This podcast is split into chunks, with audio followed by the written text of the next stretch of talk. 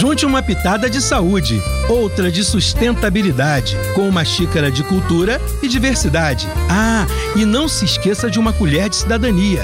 E claro, muito, muito prazer. Com vocês, comida de verdade.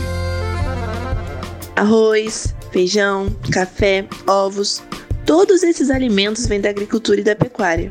Parece óbvio que essa seja a origem dos nossos alimentos, mas você já parou para pensar o que acontece no campo e nas florestas durante esse processo? O agronegócio e a pecuária são responsáveis por 80% do desmatamento de todo o mundo. Isso mesmo, 80%. Isso mostra que há ligação direta entre o modelo de produção dos alimentos, o que colocamos no nosso prato e a distribuição ambiental.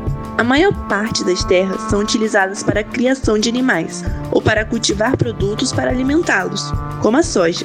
E essas empresas ainda querem aumentar seus lucros, seguem avançando pelas florestas, explorando os recursos naturais, desequilibrando a biodiversidade e, tragicamente, destruindo comunidades indígenas.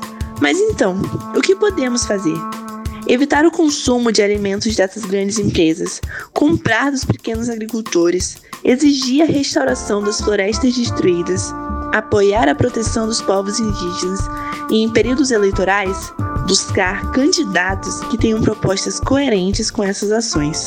Essas são algumas formas de contribuir com processos produtivos mais justos e sustentáveis para todos e para o planeta.